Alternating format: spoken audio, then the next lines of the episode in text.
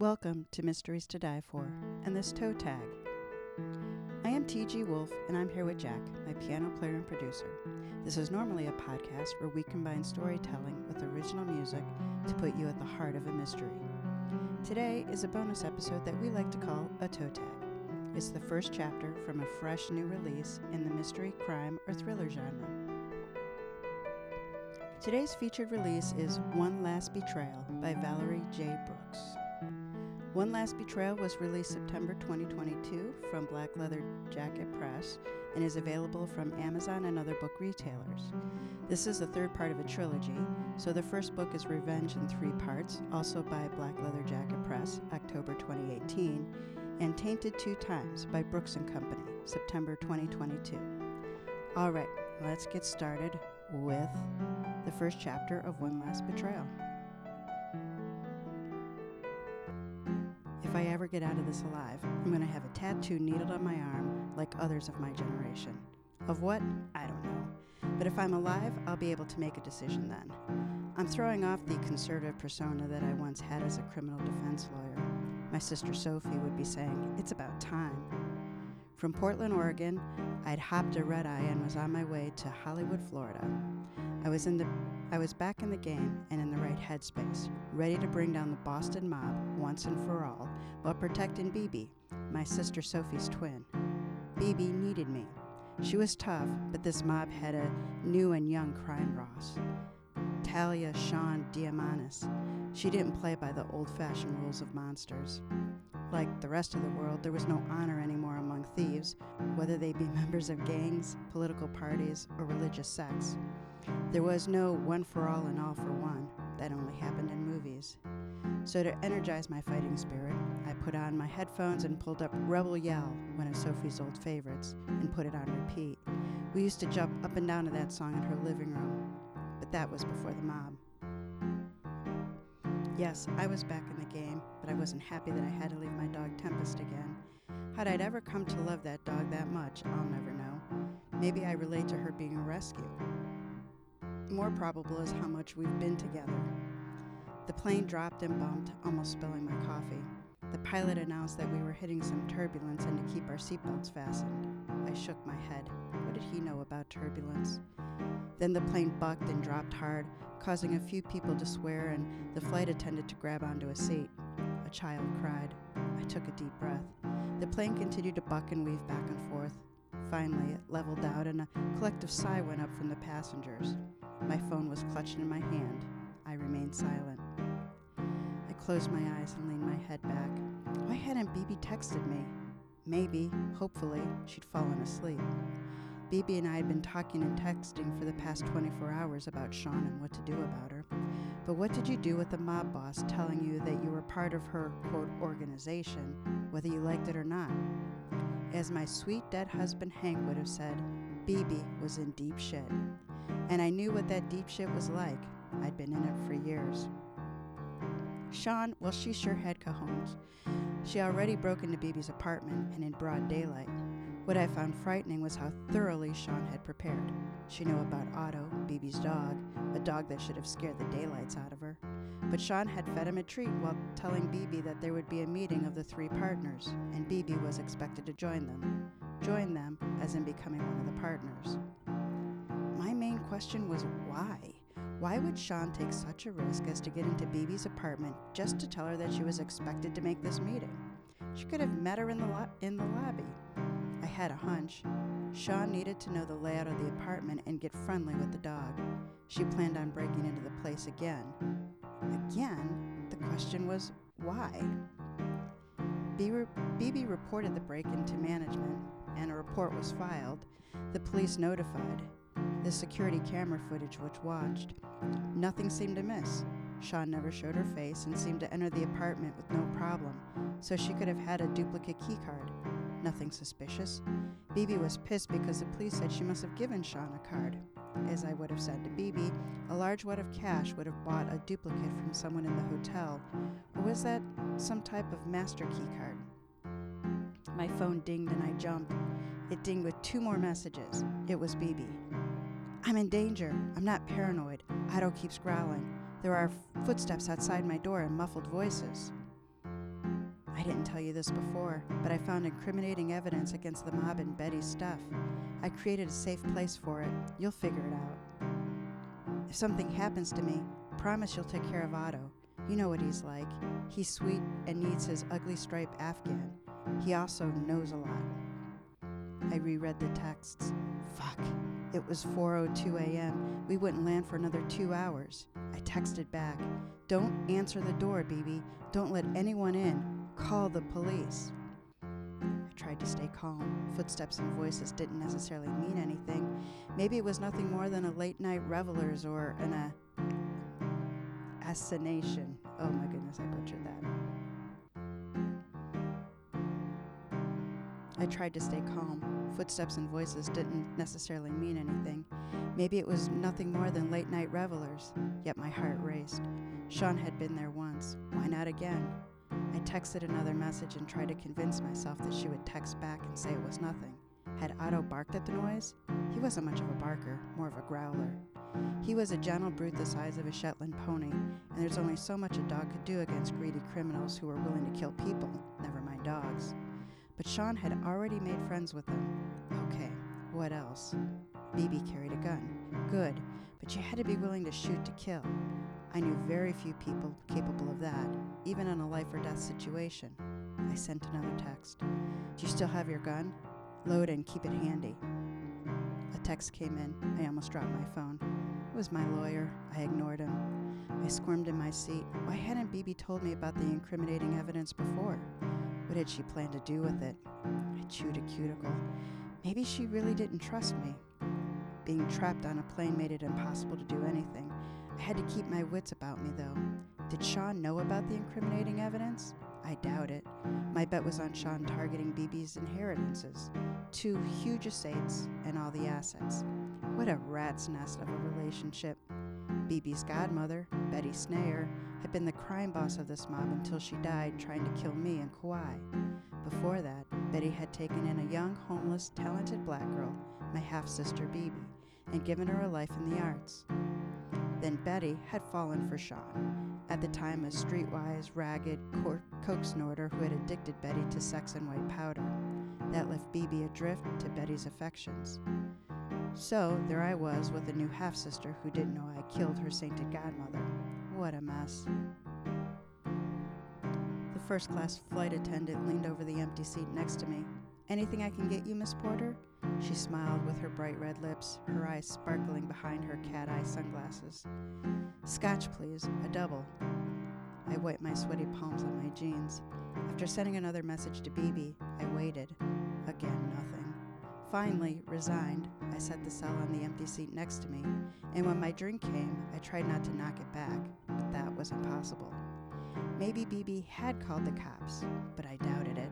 I knew she didn't trust the FBI. Being African American, she probably didn't trust the cops either, especially after what they did following up on Sean's break in. I rubbed my chest, drew in some air, and let it go. Sophie often scolded me, saying I held my breath when stressed. Taking advice from my dead sister? Better late than never.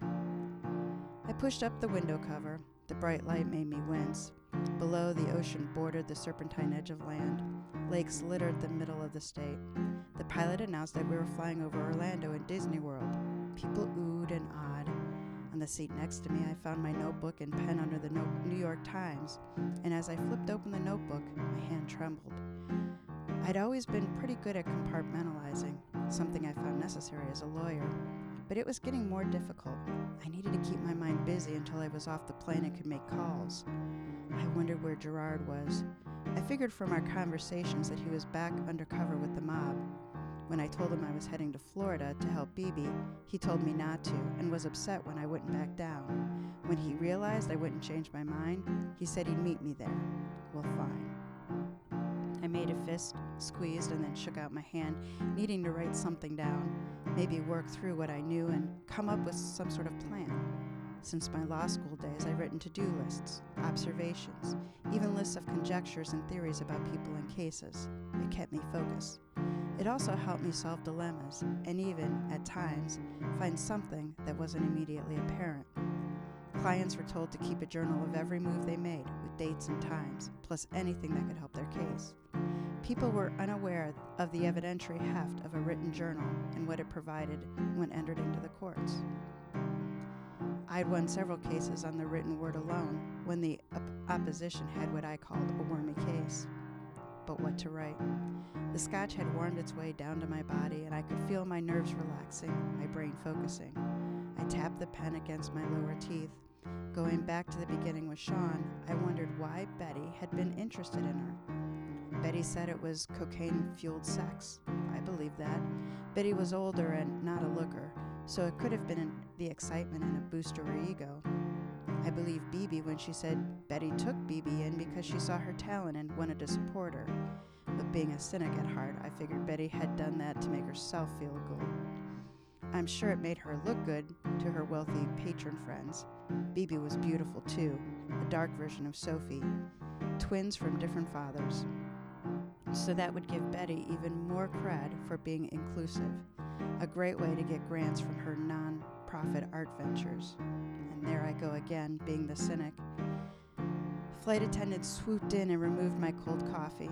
This time I ordered another scotch, a single, thinking about Gerard, my FBI special agent pain in the ass contact. In the beginning, he suspected Bibi was another of Betty's lovers. Men, they always think sex is involved. Sometimes it was, I could attest to that. So, how had Sean become the crime boss of Betty's mob? Maybe Betty had put her in charge when she went to Kauai. I know that Betty was using heavily by the time she came to the island. She was in Kauai, doing a godmotherly thing, setting up a hit on Bibi's brother, who hated Bibi. Bibi was adopted, and, on, and the parents favored her over their flaky son. Her brother lived communally on Kauai and dressed as the Grim Reaper to get people's attention about climate change. So he didn't fit his parents' mold. Bibi, however, was the golden child, always thankful for everything they did for her. But they died before their will had been changed, and the brother inherited the bulk. Hating Bibi, he gave her nothing. Betty figured she'd get rid of the brother so Bibi would inherit. At least Betty felt that she was protecting Bibi. I wonder if Sean had put that idea into Betty's head, thinking Bibi would eventually bring in even more assets to the organization. When I met Betty in Kauai, I didn't know I had a sister named Bibi. I didn't know a lot of things. I was hiding out from the mob. They wanted the millions that my sister Sophie stole, but Betty knew who I was. I was the one who had killed one of her partners in self defense. That didn't matter to her. She must have been overjoyed to think she could take care of two marks on the same trip. I had to assume that Sean took over the crime boss portion when Betty and her bodyguard never made it back to Boston. Gerard and I thought Sean was a minor character, one of those people who target the wealthy to live luxuriously for a while, snort coke all day, and then when things go dumpster, they disappear. Well, she fooled us. Plus, I had to remember she was a good actor. Sean had gone from messed up street urchin to high couture. What really bothered me was her telling Bibi that she laundered the money for the mob. True? Or was that a way to entrap Bibi? If Bibi knew that, she'd be vulnerable. If Bibi knew that, she'd be vulnerable if she didn't join the mob. Sean was so smart, no matter her motive. I sipped my second scotch. If I kept in lawyer mode, I could keep my shit together. So, who was Sean? Did she have a police record? What was her MO? I'd lost the connection with Snoop, my hacker, just as she was going to tell me what she found on Sean. I haven't heard from her since, and that's not good. Sean might be a psychopath, but she had to be a strategist, someone with patience, someone who had planned her ascent through this crime group. This was conjecture, but her actions pointed to it. And this felt good, building a case, listing all the possibilities, hopefully tracing them to their logical conclusion, either with evidence or what I discovered in the process. I, list I listed questions about Sean, the strategist. Getting Betty hooked on cocaine loosens the tongue, makes her vulnerable. Reasons for admitting money laundering trap Bibi into the gang, something else. Need background check on her. Laundering takes guts, know how, and connections. Has Sean already taken Bibi somewhere under guise of meeting? How much does Bibi know about Betty? Maybe Sean knows more about Bibi than I do. I suspected that Bibi couldn't live in Betty's house all that time and not notice any illegal activities, but Bibi seemed to have no idea. And as she said, she'd been fully engaged in school, her art, and her friends. The plane's engine noise changed. We were ap- approaching Fort Lauderdale. I slipped on my shoes and buttoned my military style jacket, readying myself for landing. I dressed with a casual elegance so people would take me seriously, but not authoritatively as with a suit. Instead of perfume or aftershave, the cabin smelled like a locker room, and I hoped I didn't smell that way. I thought of how Gerard would smell when I met him. As if reading my mind, Gerard sent me a message. I'll get to the Cirque before you, meet you in the residency lobby. Between my teeth, I hissed, asshole. He insisted on meeting me in Florida, but I told him to do nothing until I got here. Well, that was like pissing in the wind with him. Finished the scotch. I couldn't get off the plane fast enough. The pilot came on the intercom with the usual instructions, telling everyone to take their seats, buckle up, seats upright, trays in position. The flight attendant quickly gathered up all the glasses and bottles. I snapped my tray into place, gathered up everything on the empty seat, and threw them into my satchel something I brought because it was more like a briefcase, but not a briefcase. The flight attendant had just buckled herself in the, when the plane dropped like a trap door had opened. Someone squealed, a kid cried, then the plane leveled off. With my heart in my throat, I forced my mind back to Bibi and to Betty. From everything I knew, Betty wanted Bibi to devote herself to being an artist. What if Betty had recognized Sean's killer instinct and started grooming her to take over the business? I checked my cell phone one more time. Still nothing from. The plane headed toward the landing strip. I held the notebook against my chest. As a defense attorney, I'd met many criminals and can usually sniff out the liars. Bibi's panicky text from Florida was not something easy to fake, but I had no body language to go with it to assure me she was being straight with me. Far too many unknowns.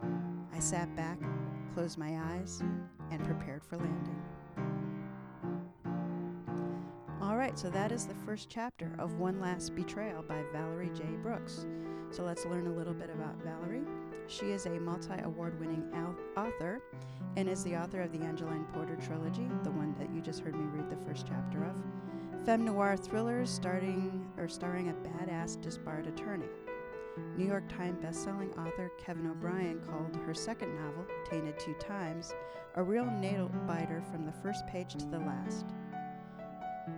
Heather Gudenkauf, New York Times bestselling author of The Weight of Silence and The Overnight Guest, calls Brooks the queen of the femme noir thriller and says her upcoming third novel, One Last Betrayal, is explosive, and Brooks drops us into the dark underbelly of organized crime, and we love her for it. Brooks is a member of Sister in Crime.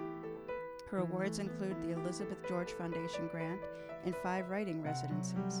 She teaches workshops and classes on writing noir and creating plot twists. Brooks found her love of thrillers as a teen after turning in a hitman to the FBI. She lives in Oregon with her husband, Dan Connors, and their Havanese pooch, Stevie Nicks. All right, so here is my review.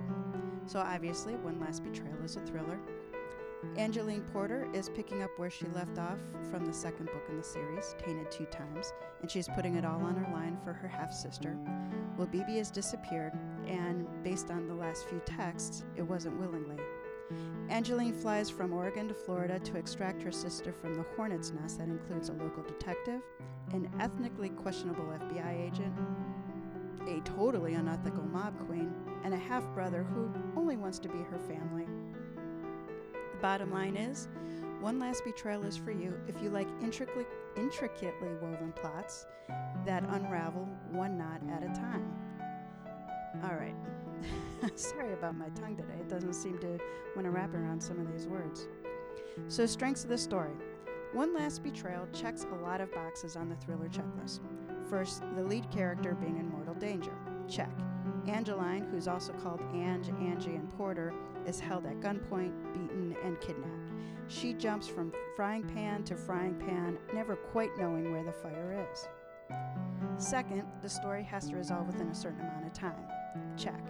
After 24 hours, most missing person cases don't end with a living resolution, according to the book. That gives us our this has to be done fast. Three, the motivations of the other characters are hidden from the lead. Check. Every one of the people helping Angeline has an ulterior motive, but those secrets are tightly held. So, where did the story fall short of an ideal thriller? Well, it's really common in thriller to have scenes from the points of view of multiple characters, and that enables us, the reader, to know what's going on and to even be a little anxious on behalf of our heroes. One Last Betrayal is only told from Angeline's point of view. So, in a story based on false motives, Angeline becomes confused about what's really going on. And without the ballast of the other points of view for us to root ourselves in, that chaos element is pretty dominant in the middle section of the book. For those of you who thrive on chaos, well, you'll just love it. But for those of you who don't, stick with it and enjoy the ride. One Last Betrayal is the third book in a trilogy. I recommend reading the earlier books, Revenge in Three Parts and Tainted Times Two, first. Miss Brooks' last installment continues with characters and situations built in the first two episodes. For maximum enjoyment, start with the beginning. Likely an unnecessary recommendation, as most of us readers wouldn't conceive of starting a series anywhere but book one. Links to all three books are in the show notes. Thanks for listening, and tune back in next Friday for our Mysteries to Die For episode, and then the toe tag the week after that. Thank you.